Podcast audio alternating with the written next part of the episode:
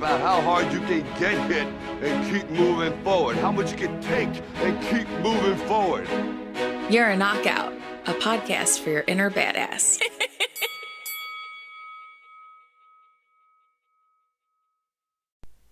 What's up, Knockouts? It's your host, Rachel Rist, coming back with episode two. And this is going to be the break in episode. First of all, the response that I've gotten from this podcast so far is like, honestly, I'm speechless. Like, I keep trying to find the words to um, express what the hell um, this means to me and just like how su- surprised I am, honestly, by.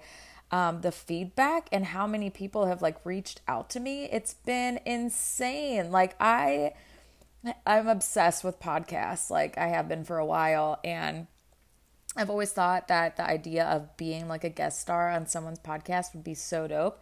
Um, but I don't know anyone that has a podcast or any of the ones that I really admire that are local. I can't imagine why they would ask me to be on them.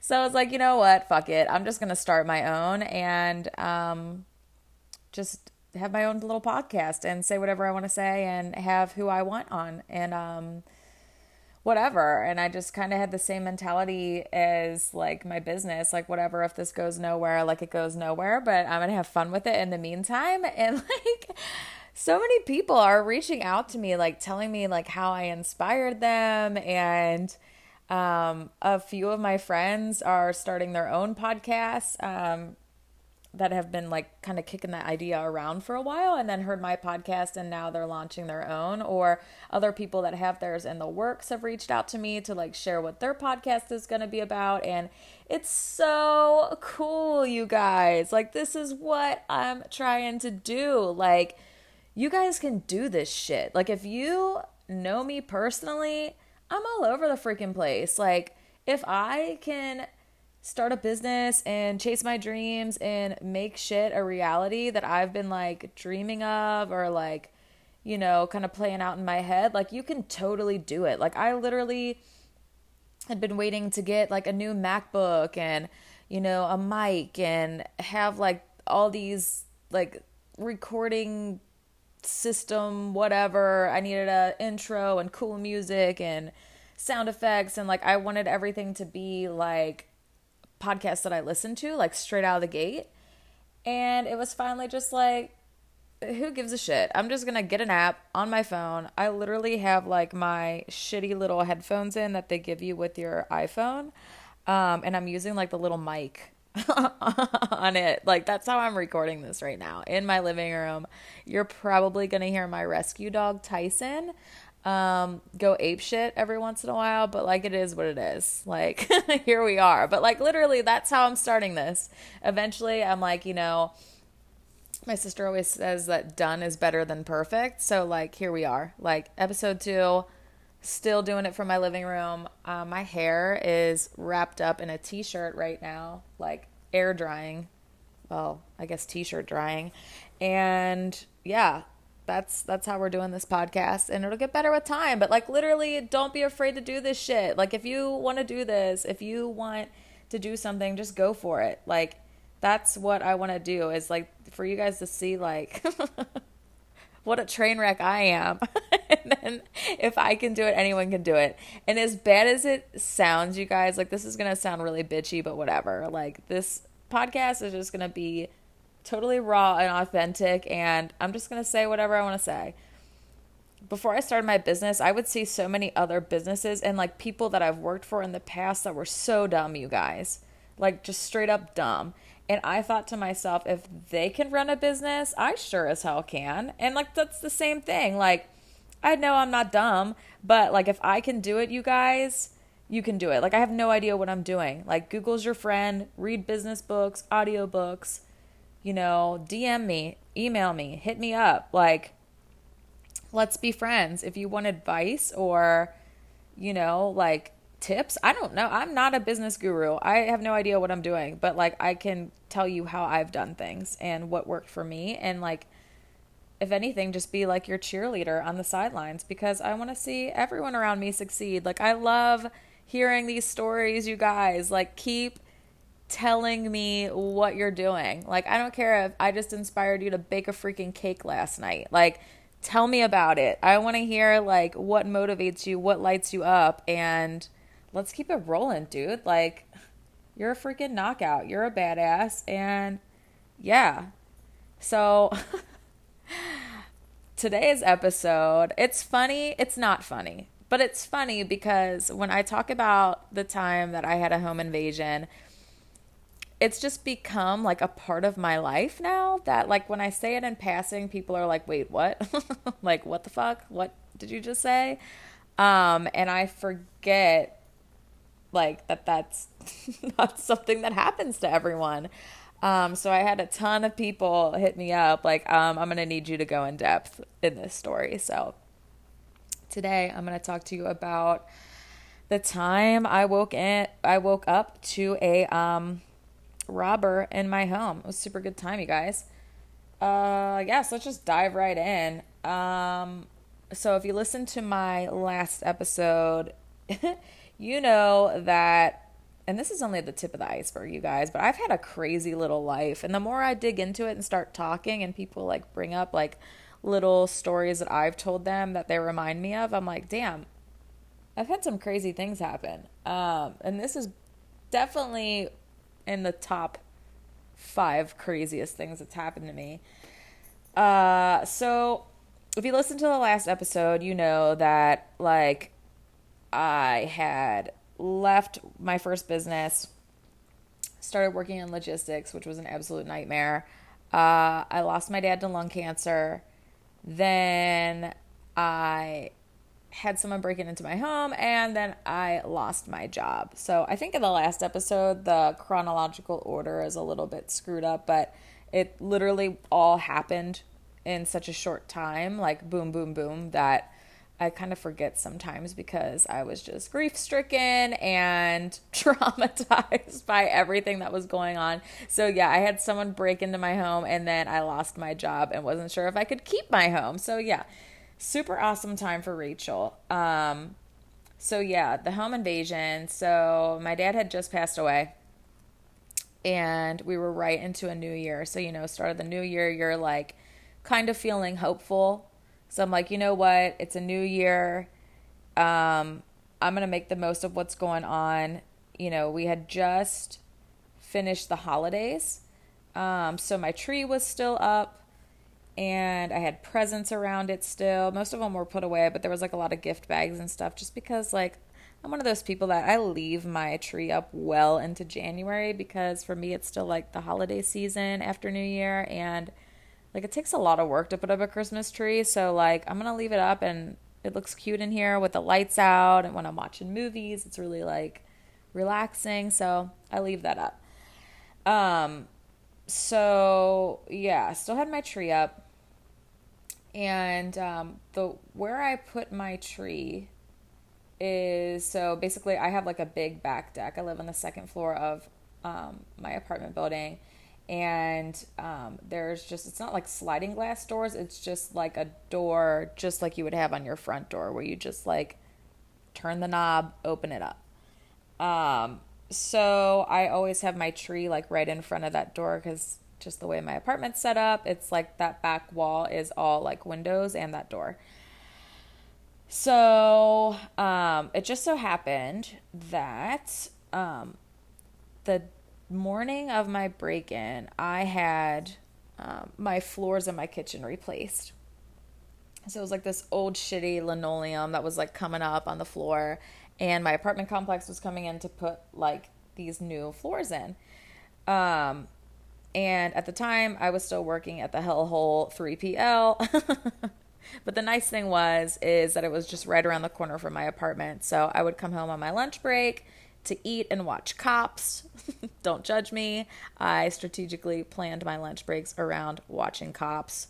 So um, they had asked me if it was okay for them to like give the um, contractors or whatever you call them like a key to my apartment to get in um, because I would be at work and I couldn't take any time off work because I had just missed a shit ton of work after like my dad's passing. So um, they had to come in when I wasn't there. So I came home on my lunch break. The floors were done. It looked great. I did notice a couple of strange things though. So the first thing that I noticed is they had told me before the contractors came that I needed to move basically everything that was in my kitchen out. Like if I had a trash can, rug, whatever, just to get everything out of their way. Um, and in doing so, I actually moved everything like kind of into my dining room, like more into my living room to make sure like there's like a little tiny hall right outside my kitchen. So I'm like, if they need to put any like bullshit there, they can, and it's not going to be in their way at all, like with my stuff. So moved everything well out of their way. Um, so when I came home to watch Cops, I noticed that my trash can was like put right in front of my TV, and that some other things were like pushed more into my living room that didn't need to be. And I thought that was kind of weird, but I was like, you know, whatever. Like maybe they had more stuff than I had thought that they would. I don't know. This becomes important later. I think. it's important to me, I guess. So, anyways, I go back to work you know, business as usual, whatever. Um, and then I came home from work later and um, it was a Friday because I remember I was super excited because my best friend Mandy, who I mentioned in my last podcast, um, she's married. She didn't have her her son yet, but um, she was married and one of those things is when all your friends are like married and whatever, like you don't get to see them as much. So I was like especially excited to have an actual girls' night out with my best friend the next day. She was going out with um, some of the girls from the salon that she was working at um, at the time, and they were all gonna go out. We were gonna go to what were we gonna do? We were gonna go to like some super fun gay bar where they do like karaoke, and it's so neat in there. I forget what it's called but I was psyched. So I was like, oh my God, girls' night, gay bar, karaoke, sign me up. If you know me, you know I am a freaking sucker for karaoke. I will never say no. Sign me up. my go to song, by the way, is Snoop Dogg, Gin and Juice. And it's pretty unbelievable. I'm not going to lie. anyway, I was really, really excited about it. But the thing was, is I really wasn't feeling well. I started to feel kind of shitty. So I decided to take a long hot shower. I did a hair mask. I did a face mask. Um, I like was so excited. So I was just doing like a home like self-care thing to like really make me feel better. And then I decided to pop some NyQuil Severe, which hopefully my friend Danny's listening because he knows that shit makes me time travel. I once showed up to work like I think when I was working in logistics, I was supposed to be there at like 8 a.m. I rolled in at 10:30 a.m. because I had overslept and I slept so hard that I woke up thinking it was the weekend and woke up to like the sun hitting my face and that's how I woke up because I had overslept through my alarms. I didn't even hear them because I was basically dead instead of just like a deep sleep. Um, and it was funny because I remember like checking my emails in a panic and checking my phone to see if anyone had even noticed, and no one did. Um, so that was cool. I rolled in the work super late and didn't get in trouble for it. But NyQuil Severe is like, or NyQuil in general is one of those things I literally cannot take unless I know the next day I can absolutely sleep in. I don't have to be anywhere because that just knocks me out. I won't know what day it is, where I'm at, how I got there, whatever. So anyway, I decided to take that, and um, I remember like watching a movie on my couch, which is right in front of like the Christmas tree and the door that I was telling you about. Again, I'm on the second floor. Uh, my balcony is more of like a deck. Um, there's no like balcony straight underneath it. It's just like some beams. So I, have always felt like really safe because it's like high up. And I specifically requested, by the way, to be on the second floor when I moved into this building uh, because of my fear of having a home invasion because it actually had happened to my parents um, when my mom was pregnant with my sister. Um, that's a fun story too. Maybe I'll tell that one.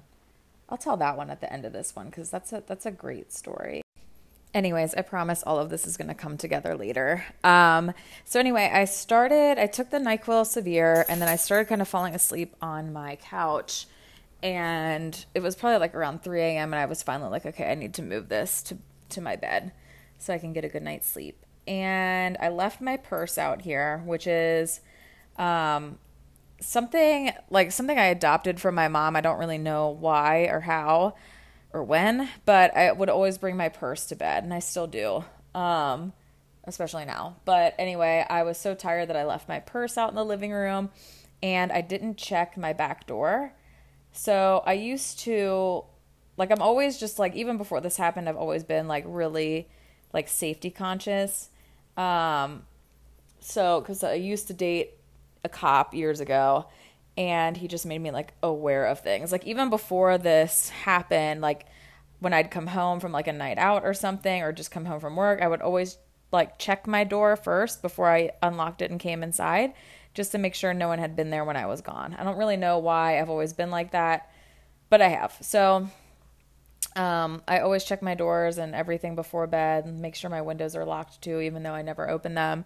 But just in case, better safe than sorry. So, like, left my purse out in the living room, just glanced at my back door um, just to make sure it was locked. But that's something that will literally drive me crazy and just, oh, just like haunt me for the rest of my life because, like I said, my Christmas tree was in front of that back door. So, as I glanced at the Christmas tree, I couldn't see if it was locked or not, but I just assumed that it was because it was January. I wasn't going out to my balcony hanging out. Um, no one had been out there. I mean, they were fixing my floors. There would have been no reason for them to be on my balcony, so I assumed no one's been out there. Um, spoiler alert: We think that the people that um, broke in, or that the guy broke in, was one of the contractors. Um, so I'll I'll get more into that later. But yeah, so yeah, I'll never know if that door was unlocked or not, or if they had maybe made a key um, or kept the key, and that's how they got back in later. Um, this will make more sense later, but yeah, a funny side note though, and this will, well, it may make you laugh later. It made me laugh. Um, one of the funny things about this scenario, and there are a couple funny things that did happen. In retrospect, they're funny. So I I don't know if you guys are familiar with Mario Badescu. It's a really good skincare line. This is not an ad. I wish it was. I wish that they would sponsor me. Um, what's up, Mario? If you need a sponsor, if you need someone to sponsor. Anyway, they have this stuff, and I really don't know how to describe it, but it's basically a spot treatment for acne. So it's like this little pink solution that's really thick, and you basically stick a Q tip in there and then just like put a little dot on each spot that you have. Like if you feel like you're about to have a breakout, or like if you have a breakout and it's supposed to work overnight. But this stuff is like so thick, you guys, and it's like it's straight up pink. Um, so I covered myself in that before bed because I'm extra. And if I feel even like the slightest little thing like about to break out on my skin, like I'm just going to cover my face. So just remember this for later. Um, so yeah, so I go to bed and um I remember just having like the worst nightmare ever. Um, because another thing that happens with like any sort of NyQuil, um, I will just have like the weirdest dreams and usually like really bad dreams. So another thing that had happened when they replaced my floors before I go on, um, because this is important um, they had kind of moved my dishwasher out of place. Like as they were doing the floors, I remember coming in and seeing that my um, dishwasher was like a little like kind of like shifted and a little like out from the counter than it typically was. And I tried to like shimmy it back in myself and it wasn't working. So I had like called maintenance to um, come back and like help me get that dishwasher back in place. And uh, obviously they didn't come back that day because it wasn't urgent. So, anyway, I wake up in the middle of the night. So, at this point, it's probably like around 5 a.m. And I remember just having one of those dreams that, like, is so freaking scary. I woke up and I was in like a cold sweat, just drenched in sweat, heart beating a million miles a minute. Um, I had been dreaming that someone had broken into my house, like broken into my apartment and it was so scary and so real. Um, and I'm just like sitting there and like especially when you live alone, like you like all the things like it's one of the things that sucks about living alone because if there's like a bad storm you're by yourself. Like if you have a really scary nightmare there's no one there to tell you like hey it's just a dream it's okay. Um, and there's no one there also to kill spiders which really sucks um, sorry alicia if my friend's listening she's going to be really upset to know that i kill spiders on occasion but they're big and hairy and scary and like i'm just not about that life so i'm sorry. There is one that's living on my porch right now and he's like right by the handle of my door and i'm letting him live just for you alicia but just know that i'm not happy about it and every time that i open the door and he moves i scream and run inside so i'm trying but anyway so i remember waking up from this dream and i'm just sitting up and i'm just like trying to catch my breath like it's okay it's just a dream oh like just trying to get myself together and the second that I finally have just calmed myself a little bit. I glanced to the right just in time to see this big man, all in black, in a black ski mask, walking down my hall. And like I said, when I take any sort of NyQuil, excuse me, I have like, like I I have like a sense of like I don't know what the hell is going on. Like I couldn't tell you what time it is, where I am, whatever. Like I'm just completely disoriented. So I'm trying to like think like holy shit like how long have i been sleeping is my first thought like oh that must be maintenance like maintenance is coming back to fix the dishwasher how long did i sleep did i let them in like i was so confused and i'm just like watching this guy like in my hall closet and i remember thinking that's weird why is he in my closet like all these thoughts are running through your head like so fast and then i remember thinking like wait if that's maintenance how did they get in like obviously they can get in with a key um, like, but then I have a deadbolt, right? So it's just like, I'm like, wait, when I'm here, there's a deadbolt on the door. Like, how did they get in? And then I realized, holy shit, that's not maintenance. And the second that I had that thought, like he came walking into my bedroom and I remember him just stopping at the foot of my bed. And by that time I had already called 911. Um which looking back like i can't believe how quick i acted because i was just frozen by fear like just oh my god just paralyzed by fear and um but like my biggest thing and like if you know me you know i love true crime like i love true crime podcasts i'm a sucker for any like true crime documentary or series and i probably know a little bit too much about like infamous murders and serial killers I promise you I'm not a psychopath. I'm just like really fascinated that there are monsters out there that are capable of the things that they're doing. Um, and it's just like fascinating to me and just like a guilty pleasure, I guess. But like my irrational fear because of that is being a cold case, like becoming a cold case and like ending up on one of those podcasts is like my biggest fear. Um, and I guess honestly, after having lived through this, it's maybe not too irrational of a thought. Um, but anyway, that was like the first thing that I thought of, which is like, holy shit, I can't be a cold case. Like, I need someone to know. Like, I was so sure that I was like something was going to happen to me in that moment that I was like, okay, like, I have to at least try and get help or at least let someone know. Like, I don't want my family to not know what happened. Like, I don't want it to be a story like, oh, yeah, so observing the crime scene, it looks like Rachel did a hair mask uh, covered herself in acne cream, and that's the last we know of her whereabouts. Like, I did not want that to be my story. Um, even though ultimately that probably would have been my story because, spoiler alert, this guy was never caught. So no one would have known, like, who the hell killed me or abducted me or whatever, anyway. So, but anyway, it was worth a shot. So at this point, like, I am under the covers with, like, just my eyes like peeking from the covers. Like i had my sheets like just over my nose like whispering to the operator. Um and the creepiest thing you guys is that like he's looking at me and he sees that i'm awake. And like it's dark in my room so like i can't see uh what he really looks like. I could just kind of tell you his build and i know that he was big. Um he was probably like six three six two or six three if I had to guess. I mean, I'm really short, so everyone is just like a freaking giant compared to me.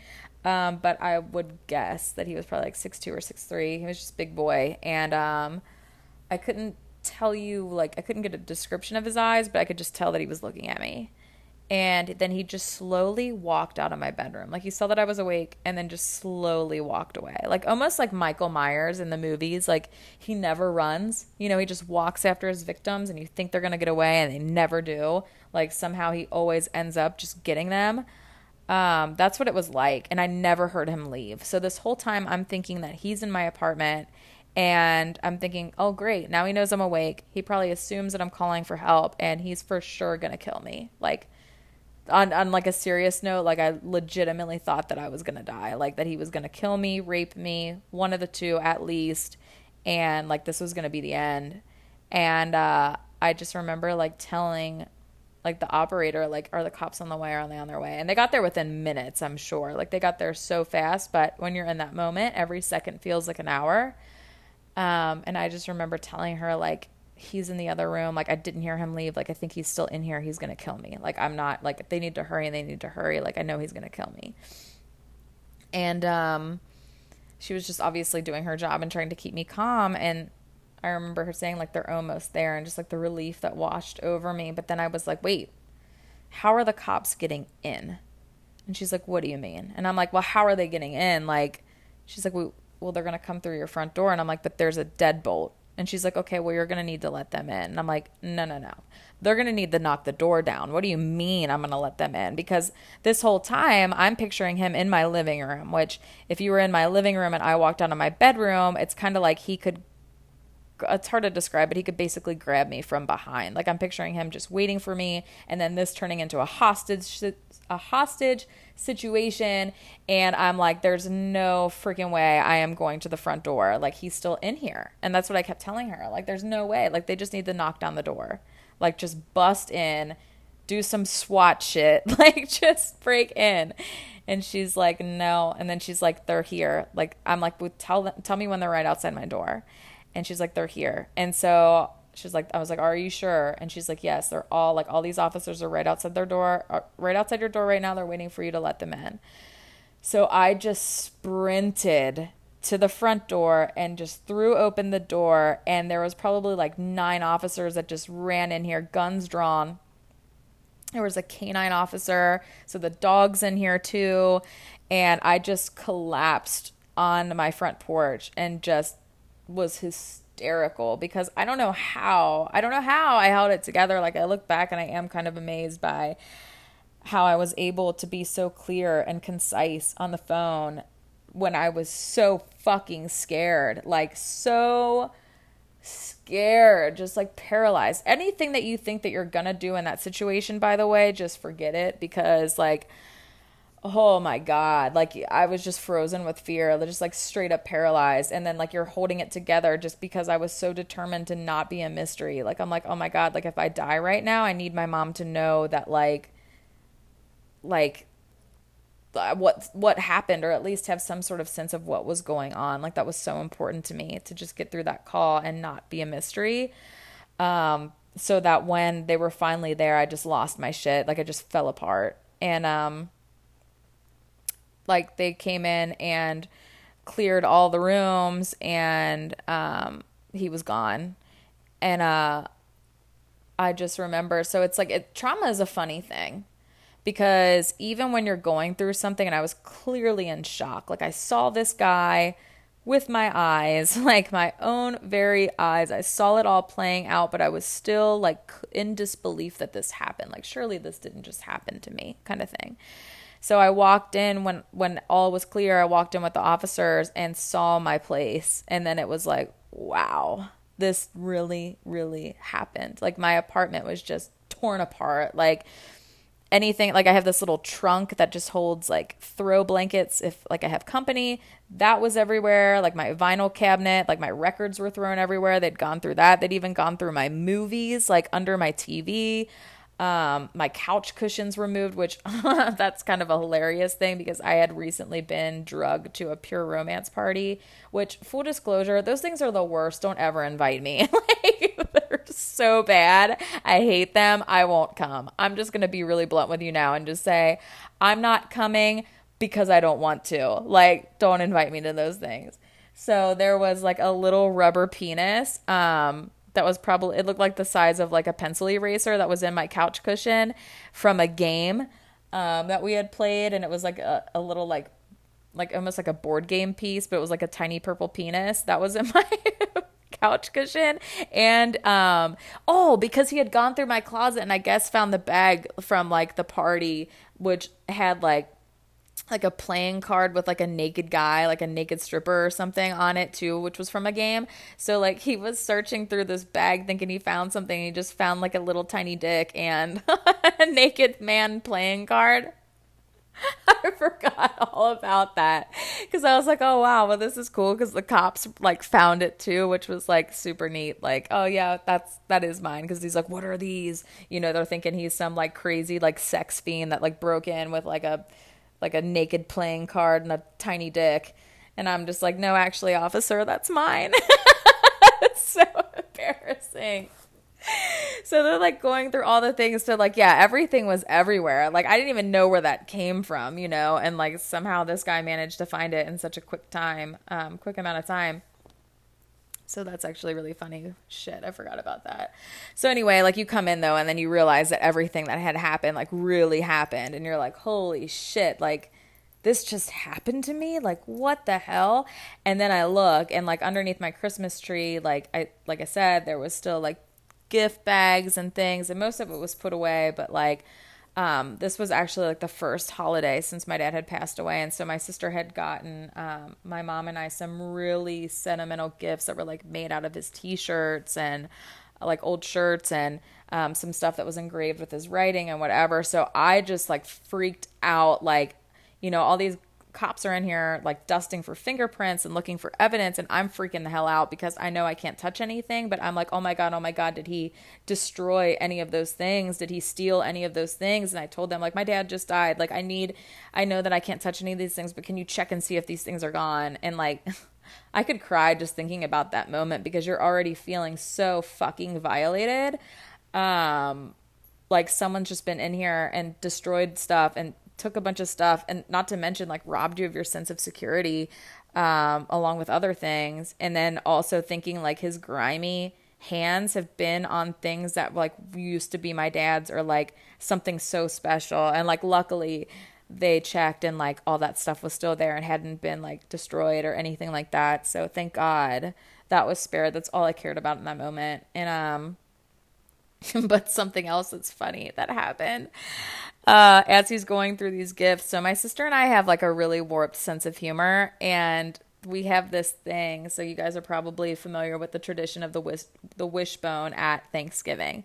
Well, my sister and I have been doing this since we were kids, and it's always between me and my sister. And um, but it's rarely done around the holidays. We forget about this thing all the time. So, and like for years and years, I was like the reigning champ. And then my sister somehow got on this winning streak for years. And, um, like we always forget about this. It's so funny. Like literally this past year, we ended up doing it on, um, like we did the wishbone on my mom's birthday, which is in May, which is clearly like so far from the holidays. Um, and so, anyway, one of the things that my sister had gifted me this particular Christmas was her winning end of the wishbone. And she put it in this tiny little box that like you would typically get like a piece of jewelry in. And she like wrapped it up in that. So like as the officers are going through and like looking and like we're assessing like what's been stolen what's missing whatever they see this little bone on the ground and they're like freaked out by it obviously because they're like what the fuck is this little bone doing? Like just imagine this stupid robber like opening up what he thinks is going to be like a jackpot like there's going to be a ring or a bracelet or some sort of like expensive jewelry and then he opens it up and it's like a side of the wishbone and what makes it even better is like the officers are like, okay. And like obviously at the time I'm not laughing at any of this, but like looking back now, like you have to find humor in this shit or you'll just drive yourself crazy. So I remember them being like, is like, do you have any like do you need this? And they're obviously trying to be professional. Like, okay, here's this wishbone. We need to take this for evidence to dust for fingerprints because at this point they can't get a, a, print off of anything. So they're like, we're gonna have to actually take this to like a lab and like try and get shit off of this and the box. So like my sister's little gag gift ends up being like this like big piece of evidence in this like crime that they're trying to get a print off of and i just thought that that was like looking back now that's the most hilarious thing and like I would just wish I knew what that guy thought. He probably wasn't thinking anything, but like just the the disappointment he must have felt of thinking he was just going to find something really um valuable and it was just a nasty turkey bone. oh, you can't make this shit up, you guys. Like my life, you know, it's just there's some just weird shit, man. But anyway, so all this is going on and um uh, so like they're assessing everything and like so the craziest thing about this too, one of the craziest things is that this was like a really rainy day, like a really rainy night, just like monsoon essentially. And um, the people that live below me um, had dogs, and like having dogs like on like a little um, like piece of you know their porch or whatever you would call theirs downstairs, like their little patio, like it was really torn up for having the dogs, so it would get muddy down there really, really quick. So these officers and the canine that are investigating in the woods and like looking for any trace of how this guy got in or what happened, um, they're covered in mud and they have obviously like covers on their shoes when they're in here so they don't mess up any like prints or anything that could be here. Um, and they're just c- covered in mud and like they're like this is the cleanest robbery or break in that we've ever seen. There was no forced entry, so like no broken window, no attempt to like break in the door that they could find, which is why we thought that it could have been the contractors making a copy of a key, or maybe they left the door unlocked and um, I just didn't notice because my tree was in the way, which will just bother me until the end of time, like I said. Um, and then maybe they were just hopeful that the tree would just block and I wouldn't like block the lock and I wouldn't look and see, which I didn't, obviously. So we'll never know. But they're just like, okay, no forced entry. There's no prints. There's no mud. There's no dirt. Like, how are these officers completely covered? And um, there's no trace of like this dude even being in here. Uh, and they're like, this is like a really clean robbery. Like, this guy must be like a professional and do this all the time. Also, another funny thing about this is that um, my neighbors at the time that lived next to me, the next day I ran into them and told them what had happened. And they're like, oh, no shit. Like, our dog was going crazy last night. And like, we just kept telling the dog to be quiet. Like, we thought that you were having sex. I was like, really? I wish that had been the case. That would have been a hell of a lot more fun than what I was actually going through. So basically, like, they had heard that guy, like, climbing up on my balcony or however the hell that he got in here. Like, they heard it. And um, the dog knew what was going on. And, like, they thought that I was having sex. And I'm like, well, sorry, gang. Um, that's not what was happening, but that would have been cool. Um, yeah, so anyways, we're going through this like whole thing and then um this like lead detective I guess shows up and then shit gets real interesting with that.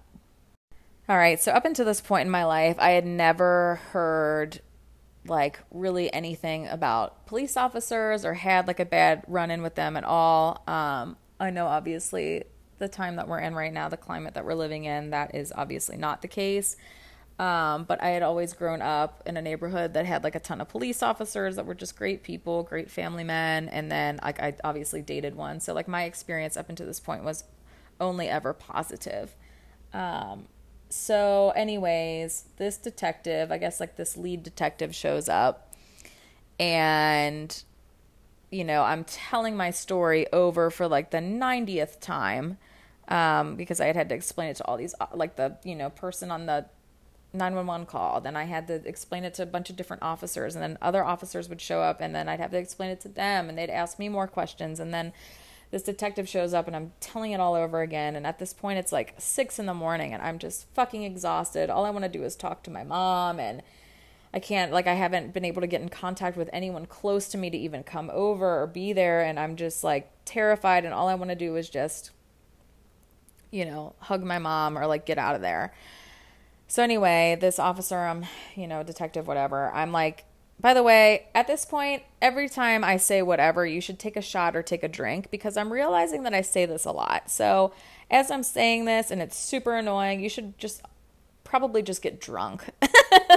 like at least have a good time with me saying whatever every 5 seconds. Um so anyways, I'm talking to this detective and he we're at my dining room table and he notices the NyQuil severe and he says to me like are you sure that you just weren't sleepwalking?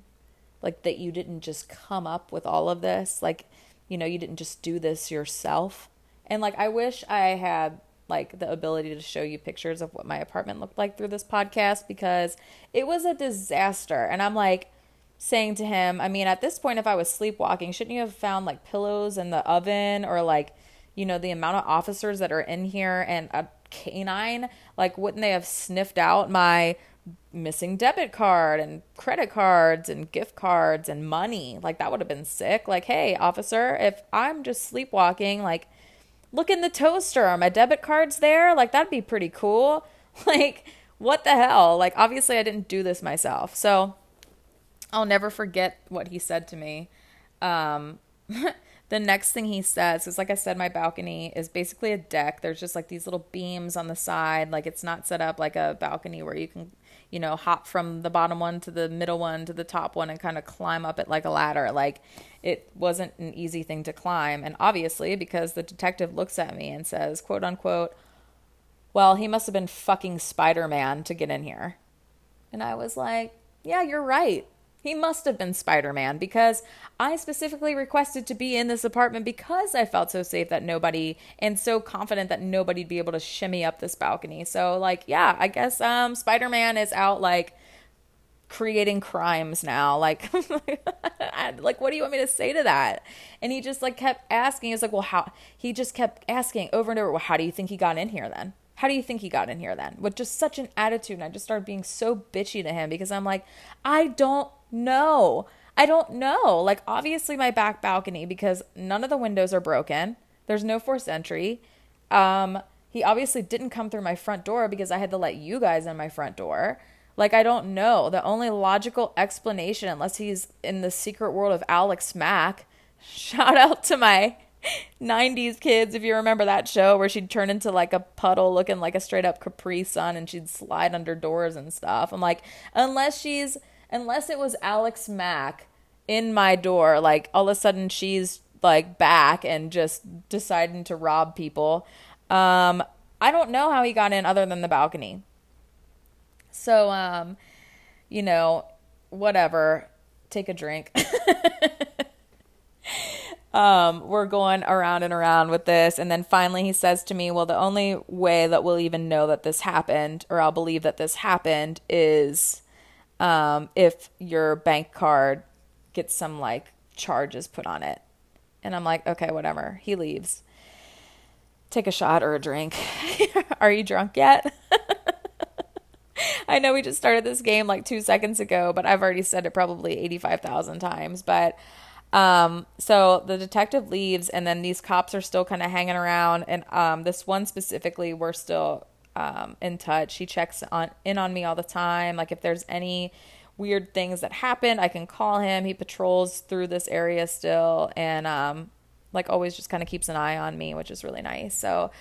Um, I wanted to pack up some clothes and head to my mom, so a couple of them stuck around to like make sure I got to my car safe, and I was just like obviously super shaken up, and they stayed and like apologized on the behalf of that detective, like I'm sorry, he's like such a dick like that wasn't right. And they were kind of explaining like obviously when we see like something like NyQuil or something like that out and like obviously like drugs are like a huge problem now that like when you come to scenes like these people could be like on drugs and like hallucinating and whatever and you know we have to like assess that. And I'm like you know what? I get that but I would think that it was like you know within two minutes, you could recognize the fact that I was actually just in shock and an actual victim and not on drugs, but you know, whatever.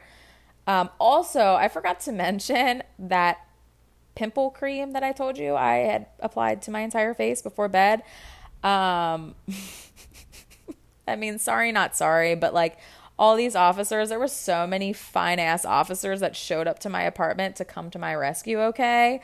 And I know, and my mom's probably just shaking her head right now, like, whatever, sue me. I was in a traumatic event, but like, I'm still gonna recognize that there's some like super sexy men in uniform in my apartment, just like saving the day, okay? And then as we're assessing things that were missing, I stepped into my bathroom and realized that this pimple cream was still all over my face. oh my God, how embarrassing. So, like, these guys are in my apartment and I'm wrapped in nothing but a Blackhawks robe. My favorite hockey team, by the way. So, I am like naked underneath this robe. I have this robe on and like covered in pimple cream. So I used my tears to quickly rinse away any of the residue that was on my face because I was just like, I can't believe I'm like having a serious conversation. And like, God bless them for being able to keep a straight face talking to me with the way that I looked because, oh my God. And then also hysterical. No wonder they like thought that I was on drugs or like impaired. So anyway, yeah, that was really great. Um, so I left and like went to my mom's after that. Like they were really sweet and like apologized to the detective or about the uh, detective and everything. And he actually like later on as we like started investigating like this whole thing because um like I had to go to the station and like have them like swab my cheek for DNA and then they had like um that flooring company like all those guys and the contractors and like people from my apartment complex had to come in and do the same thing to like try and match like DNA match on different things that they had collected. Um, and that detective ended up really apologizing to me a lot. Um, which I mean, hey, at least he can admit, admit, that he was wrong, but he apologized to me for all of that shit and for the way he made me feel. Um, which was funny. So like a couple hours later, I'm at my mom's and I um, checked my bank account and sure as shit, um, that guy had used my bank card. So I got to call that detective and I was like, ring, ring. uh, hi. So Spider Man used my bank card. That's exactly what I said to him. Like, hey, you're going to be a dick. I'm going to be a bitch. So I said that to him. And luckily, which his ideal scenario was that they would use it at a um, gas station because of all the surveillance and that hopefully would be able to, like, see them, get some sort of surveillance, identify a plate or something, and find this guy. Um, unfortunately, my apartment complex decided to botch the entire investigation. So basically, they just tried to like cover their whole ass and um, not just half of their ass, their whole ass, um, because there was things that they had done that I guess like they thought maybe would get them in trouble or like piss me off. So basically, the first thing, like I said, um, was they had asked me if it was okay to give a key to the contractors to get in here while I was away at work. And I said yes. So then they decided to tell the police officers that they don't do that, that they have maintenance come and let the flooring people in and basically stay there the whole time and like they're never left alone and like they're let in and whatever. So that was a lie because the first thing I had asked them um, when I called them to let them know what was happening um, was, Did you guys get the key back? Because there obviously wasn't forced entry. So I'm like, When they were done with my floors, did you get the key back? And what they said to me was, um, I'm sure that we did, but I'll check when I get into the office because they weren't open yet. Um, and so, like, obviously, they had given them a key. It wasn't the maintenance guy, like, letting them in. Um, and then the next thing was that, like, the police department thought that like apparently my apartment complex at the time had like a sister complex on the other side of town and similar things had kind of been going on um, with like after like flooring had been done or like these contractors had been there basically there was some shady shit going on that they thought might be connected. And the maintenance guys screwed that up because when they showed them um, basically like a lineup of people and wanted to identify them to identify who they let into my apartment that day, they decided to pick who quote unquote was someone who just looked shady.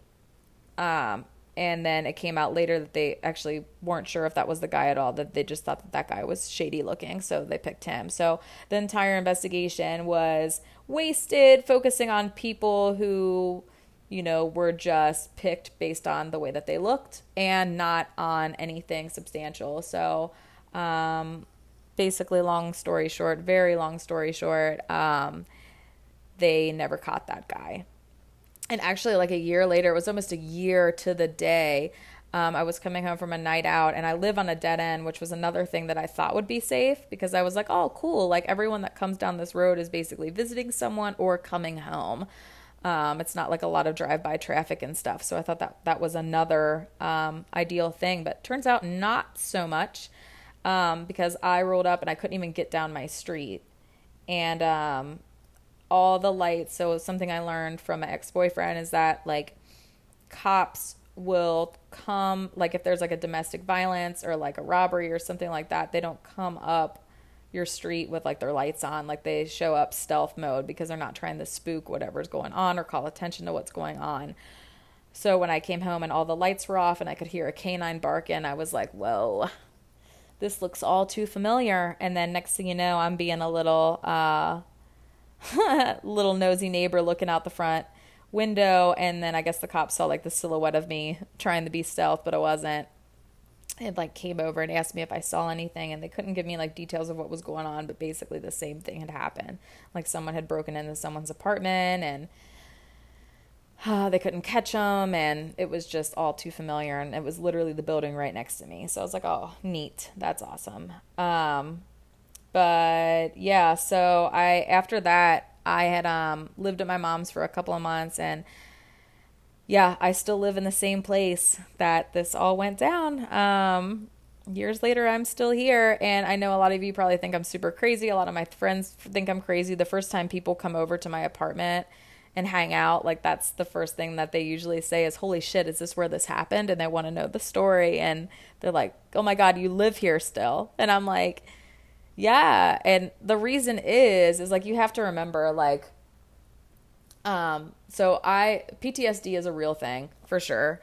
Um, if you ever thought maybe it wasn't, it sure is. And it's not just like people coming back from war. Like you go through a traumatic event and you're going to have some like lasting effects from that. Like I still deal with a lot of that shit like years later because it's been like four years. And like I still am realizing little things that like still trigger me. Like I remember that weekend I tried to go out like everything was normal. My stubborn ass, like not wanting to like, you know, recognize that something traumatic had just happened to me. I just wanted to push forward. And uh I decided to go to the mall for makeup and I remember being in the parking lot just walking in and like someone shutting their car door and I'd jump like a thousand feet. And then I remember like being on an escalator leaving the mall and this like big guy got on the escalator right after me. And I remember just like feeling like electricity had just coursed through my whole body. Like that just, like, oh, that just like sense of like just being really scared. And I remember thinking like, I just need to go home. Like I am just like way too jumpy and scared. And, um,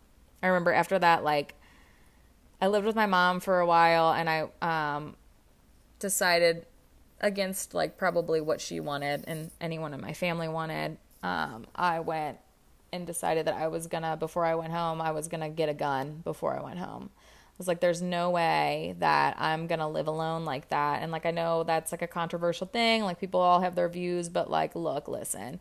Um, even though I've been boxing for like majority of my life and feel pretty good about like self-defense, I realized very quickly in that moment with as big as that guy was that there was no lamp that I could grab that would help save me.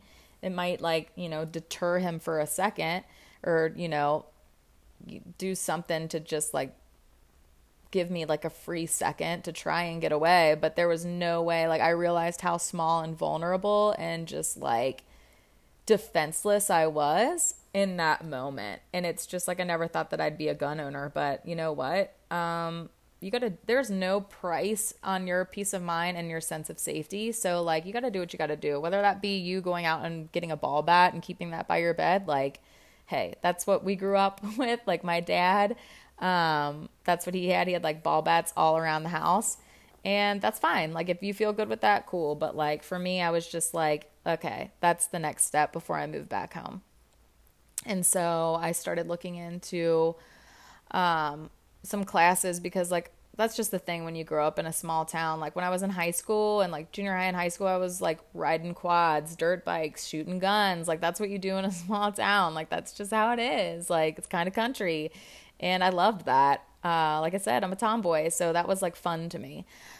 Actually, didn't realize how like like weird that was for girls, I guess, until I started going to cosmetology school and like everyone looked at me like I had seven heads when I told them that I liked dirt bikes and shooting guns. Um, so yeah, uh, that's fun. Um, so yeah, I, but I, the, the thing is, is like when I would shoot guns, like I was using like a firearm from a gun owner that knew how to like clean it and like load it and do all the things and so like I just had to like aim and shoot. And so like I was like okay, before I get my own, I want to make sure I know gun safety in and out. I want to know what happens if it jams up. I want to know how to clean it. I want to know how to take it all apart. I want to know every little working moving part on it and why it works and how and you know, everything about it. Um, and so I found this guy who was um, like a local guy that like taught self defense and then also would um he ran like CCW classes which is like getting your concealed carry. And he like even does like these tactical classes. I don't know if he still does. I forget his name. I'd have to look him up. But where you could do like learn how to do more like tactical classes like shooting with one hand and just like crazy shit. I don't know. I forget everything that he did, but he was trying to get me into it because I actually am like really I'm a good shot, you guys. Your girl can shoot. Um and he's in uh he's he might be a veteran now, but at the time he was still like active duty military. He was just a badass dude and just so down the earth and cool. And um, he met me at a range and brought me like three different firearms to try. Like I think one was like a Glock 19, another one was like a Smith and Wesson, another one was like I don't even know, but I hated that gun. That like had like the hardest kickback ever and I was like, yeah, I'm going to shoot this and just like knock my teeth out. Let's not. Let's not shoot this one. Um, but it was really cool too because he brought his wife with him and he was just like, Yeah, I didn't want you to be scared, like coming to a range, meeting a guy, especially after what you've been through and like shooting guns and not knowing who he is. So he brought his wife so I'd feel more comfortable and what was and because he was like and because like when I get like deployed and when I'm like gone, I need to make sure that she's still like getting her target practice in anyway. So like what was awesome is I outshot her and nothing against her obviously, but it was just like a real confidence, like empowering like moment like holy shit, like I'm a really good shot. Like come on back burglar. you don't want none of this. Like I just felt so good. Um and then I decided what firearm I liked because then I wanted to go buy I went and got a Glock and um, I guess it's a Glock 43. So it was like a smaller one for me to conceal. And then I could take my concealed carry because I wanted to be able to like go to the store and leave the store with it at night. And like, you know, because you hear all the stories of like, especially now with like all the sex trafficking and shit, like, you know, I'm small. Like someone could easily like take me away. And you hear those stories about parking lots and leaving stores at night and whatever. And I wanted to be able to come back into my home and have that. So like, you know, I wasn't just like walking in and then like that guy being back in here or something. Like I wanted to be prepared. So I went and got my CCW. Um, so I still have my concealed carry. And that was really cool because like I showed up to that class and um, all the guys in there, you know, there's like so many macho like gun owners that are in there, like talking about all the guns they have and just acting like they're like Clint Eastwood and just can like I don't know, or like John Wayne from like the Wild West, like just sharpshooter. and I was the only one in the class that got 100% on the test, on the written test. And then I outshot all of them when we went to the range and had to do like the shooting portion of our exam. And I was, I was just like, oh my God, if my dad could only see this. Like, first of all, he'd be terrified to see me with a firearm because I'm the clumsiest person ever. Um, so he'd be like, "You have no business with that." But then he'd also be proud that like I outshot or outshot all the men and outscored all of them too. yeah. Um, yeah. People like to underestimate me. They see like this tiny little woman walk in, um, find out I'm like a makeup artist and think, "Oh my god, here goes this girly girl," and then I showed up all these guys. So that was pretty pretty tight so yeah, I did that. And so it was just kind of one of those things, you guys. Like, when people ask me like why I didn't move, it's like, well, why would I? Like I'm dealing with PTSD. Like when I came home, it still took me a long time to adjust. And like I said, there's still things I deal with. Like I still keep a lot of lights on when I go to bed because I want it to look like I'm home, even when I'm not. Like I don't want people to think, oh, that's a dark apartment. Like I should go break in there. Like I like to show signs of life always. Um, my porch light's always on always always. Um, and then i realized that i was doing little things like even when i moved back home i slept with the lights on for a long time. Even in my bedroom i would sleep with the lights on. Um, i have these big laundry baskets and i just learned to like live out of those.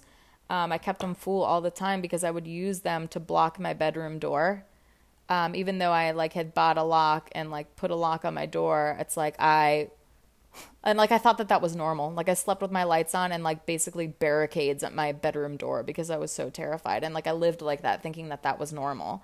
But I was so determined to be like, no, this is my home. I'm not letting this monster run me out of my home and take this away from me. Like I love it here. Like I was so proud to like be on my own and have my own place and my own spot. I always wanted that. And it's like I'll be damned if I'm going to let this guy come in and rob me of that. Like take my gift cards, take my bank card. Like take that shit, but you're not taking this from me. Like, and then at that point, like my neighbors all had eyes and ears on me. And, you know, that cop was patrolling extra. They had extra surveillance in this area at that time because of what had happened. And it's like, at that point, I felt like I was in the safest place that I could be because I had people watching out for me. And I'm like, okay, what am I going to do? Like, sorry to break this false sense of security for you guys, but you know, crime can happen anywhere. Like, I was, I live in a safe area in Northern Kentucky. I don't live like in a dangerous area. And I'm like, okay, cool. So like I'm gonna move to another neighborhood and another complex where I'm not familiar with the sounds. I'm not familiar with the people. Like it could happen there too. And then I'm going to be twice as jumpy because I'm looking over my shoulder with all these people that I don't recognize. You know, it just seemed like a silly thing to do at the time. So, basically, what I want to do by sharing this story with you guys is to just make you aware that this stuff can happen. And I'm not meaning that to be like scary, but here's the thing. When you're growing up, there's fire drills, there's tornado drills, there's lockdown drills. You know what to do when you're at home with your parents and there's a fire, you know, what to do, all the things. And we practice them like crazy. And, but like, when was the last time that someone taught you what to do if someone breaks into your home. If you were taught that, I clearly missed the memo because these are not things that I was uh, keen on until I had this happen to me and I had to educate myself. So I just wanted to give you some safety tips. especially if you are like this is good for everyone, but especially if you're a female that lives on your own, you need to do these like yesterday. Okay, so tip number one is a security system. So, no matter what your budget, this is still something that you can do. So, like if you have a home, obviously, like the ideal one is to have like a, a professional one installed that would um, alert like uh, first responders if something were to happen. But you can also get um, a system. It's called Ring. That's really popular and really affordable, and it's really cool. My mom used to have one when she was still living at um, the house um, that you could like put it was like hers was like tucked away up on the porch where no one could see it but then it's like attached to your phone in the sense like if there's something going on or if there's someone at your door or if it's like you know there's motion detecting like you can see it from your phone. Um, and what was really cool too is like my sister could also like she was also added to that. So like she because she lived close to my mom so she could kind of keep an eye on her. Um, I swear that wasn't a fart. If you heard that, I'm sitting in a leather chair. and I'm just like moving around getting situated. I have not gotten to the point where I know how to edit things, so I'm just leaving all of this in here. Like, hello, welcome to You're a Knockout. what was I even saying? Oh, my sister was able to like kind of keep an eye on my mom because she was um, added to like that ring system somehow too. So that's something that you could think of or keep in mind. What I ended up doing was getting, and these are super inexpensive guy, inexpensive guys. Like if you're balling on a budget right now, this is gonna work for you. So there's these things. They're just little door alarms. You can get them at Home Depot. You can get them on Amazon. You can find them like at any hardware store, I'm sure. But basically, they work like um, basically like command strips. So there's just like a little adhesive that you stick one part of it, um, like half of it on your door and then there's a little part that goes on your door frame. And then when you switch them on so like before i go to bed i'll switch them on. And um, if your door breaks even just the tiniest little bit like basically just opens just a tiny little bit like the most piercing alarm goes off. Um, and it doesn't like trigger like a first response like to like um, 911 or anything like that. Uh, but basically the point is is that like someone that's breaking in doesn't know that. Like they just hear an alarm and it's going to scare them off and it's going to wake you up and whatever. Take a drink. um, and they're super inexpensive. So I think they were like $15 when I got them. Um, and you got two. So I had one for my front door, one for my back door. So both of my doors. You can also get them for your windows, which I also recommend. Um, and then I also added deadbolt. So I have like another, like a big like big mean deadbolt on my back door. Like no one's getting in. And if they do somehow like manage to like break that door then the alarm's going to sound. And then I also added a lock to my bedroom door now. And then if they manage to get through all of that then they're going to be met with my rescue dog that I have now Tyson who's like the biggest sweet baby in the whole world. Yes he is. He's looking at me. Heard me talking about him but he will also rip your face off if you touch me. So I sleep very soundly, and if they get past Tyson, well, then they can befriend my Glock 43, which I would hope that it wouldn't come to that, but hey, you know, make my day and all of that.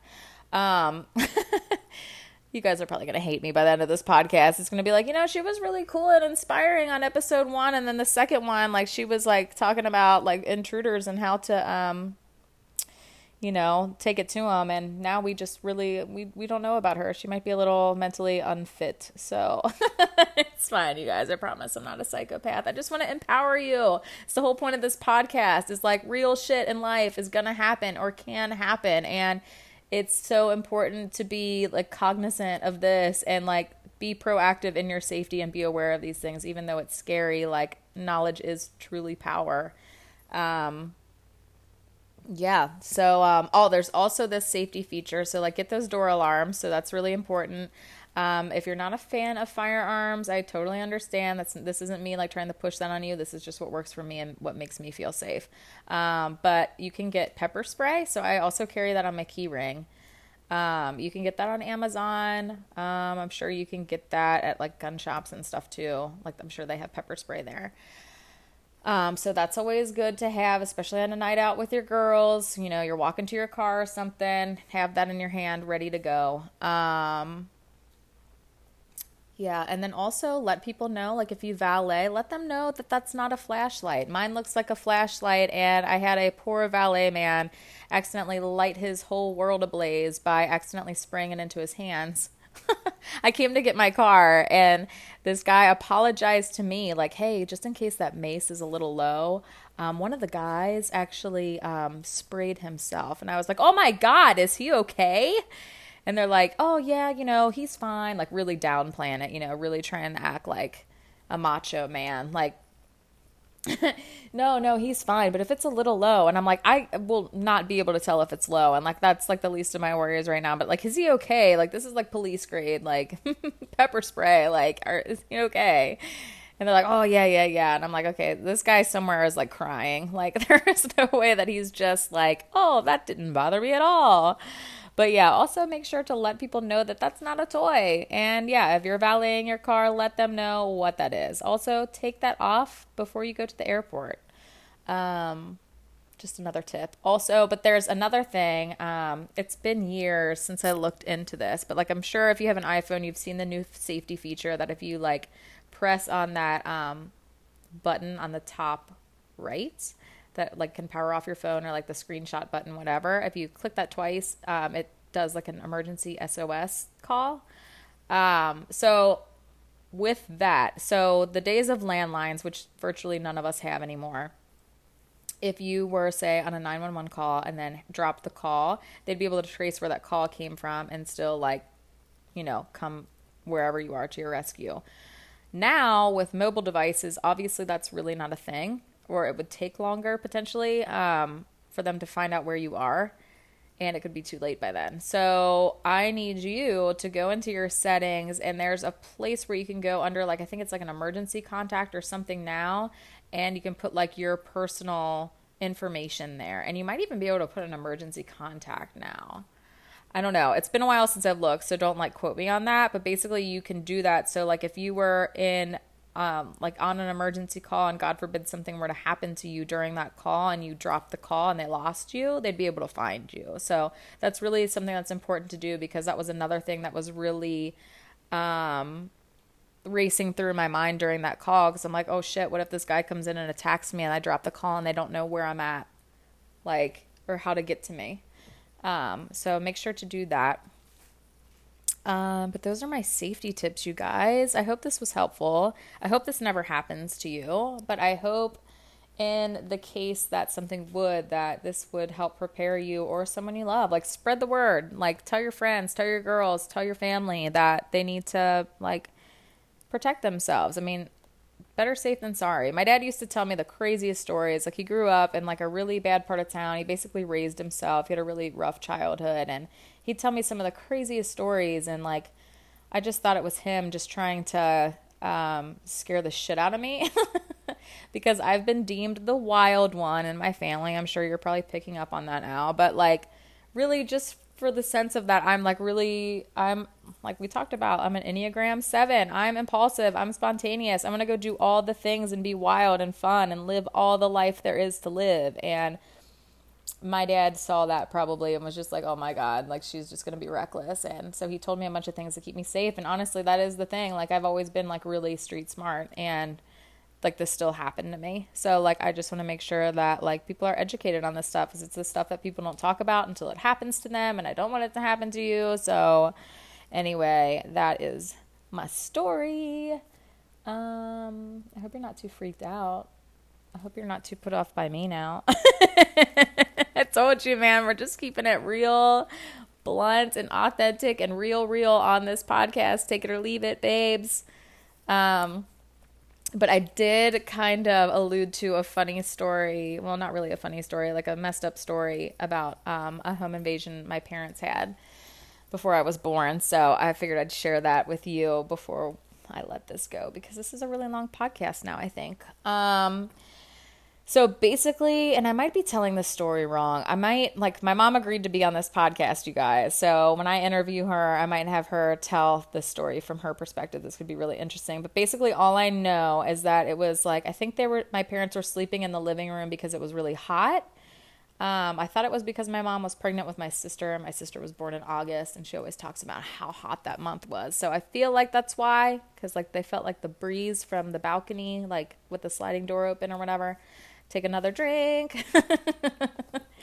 um, but um, I can't remember exactly because I feel like my sister was like in her crib or something too. But basically, the meat of the story is my dad woke up in time to see a man, like a silhouette of a man, a little silhouette of a man. I'm sorry, I just couldn't let that go. oh my god. Why are you guys still listening to this? If you made it this far, I love you and you deserve a medal. Um, but he saw a silhouette of this guy like standing on the balcony with like a knife in his hand. So my dad um, turns into Rambo, rips off the screen door, beats the shit out of this guy, knocks him onto the balcony below their balcony, and then proceeds to continue to beat the hell out of this guy with the screen door. Um, this guy like fell through a picnic table that was on the lower balcony and then somehow like made it to the ground. I think he like broke his leg or his ankle or something, but then still managed to get away. And then um, I just remember my dad telling the story of like the next day, like the neighbor below them, I guess they'd been on vacation or something, and um, he came knocking on my dad's door, my parents' door, all pissed off because of like their picnic table being ruined.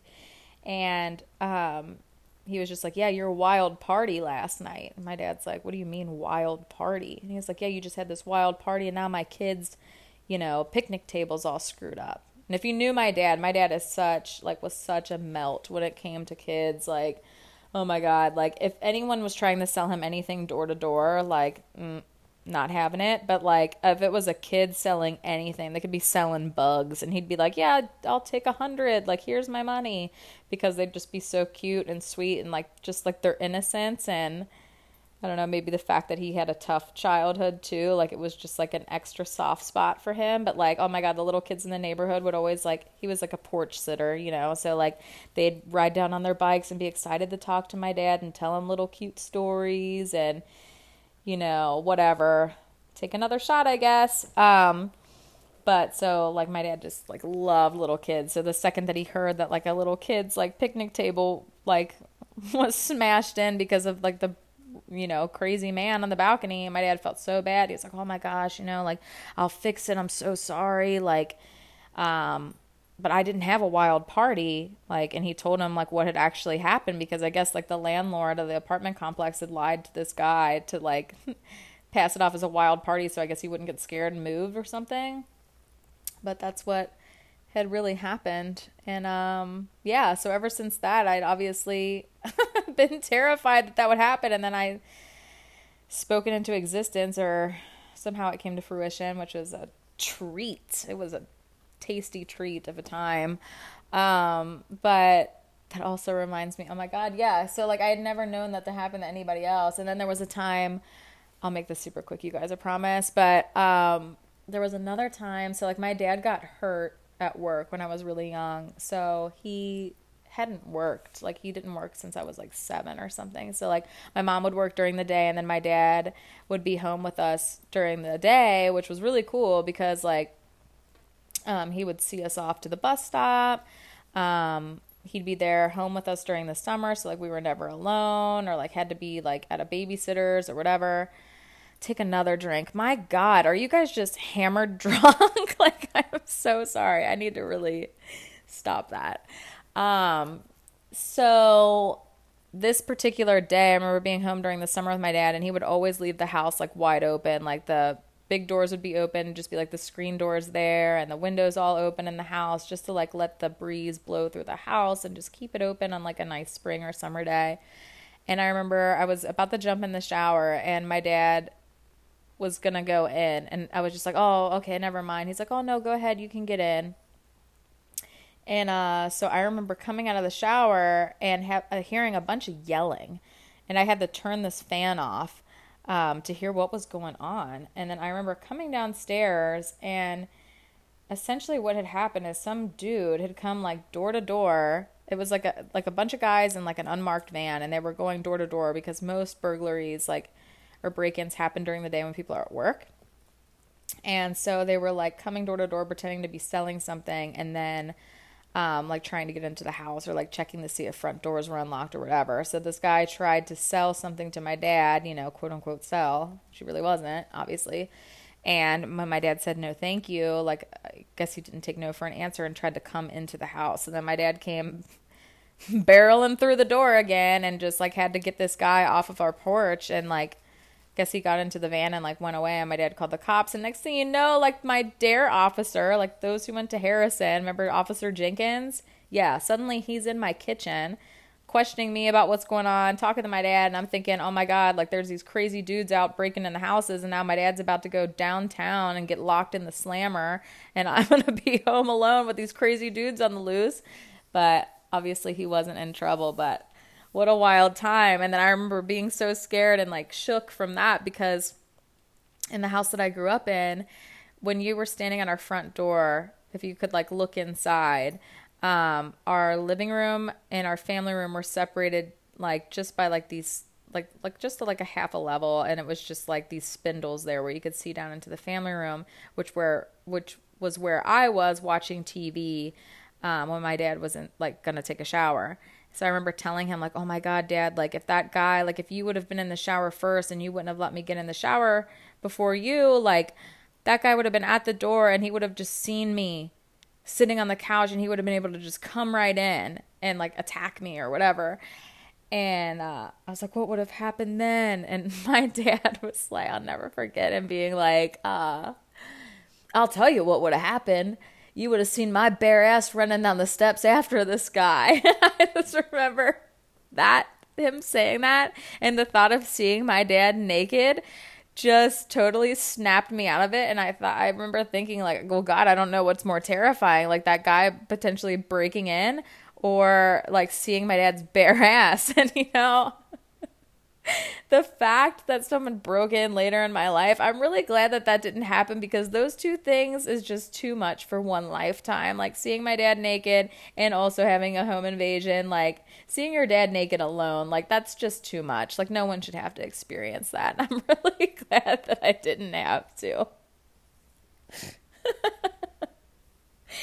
Oh my God. What has this podcast become? I don't even know how to wrap this up, you guys. Honestly, but um yeah, you guys wanted to hear this story. Those are my you got you got a 3 for 1 deal today. Three crazy stories in one. Welcome to my insane little life.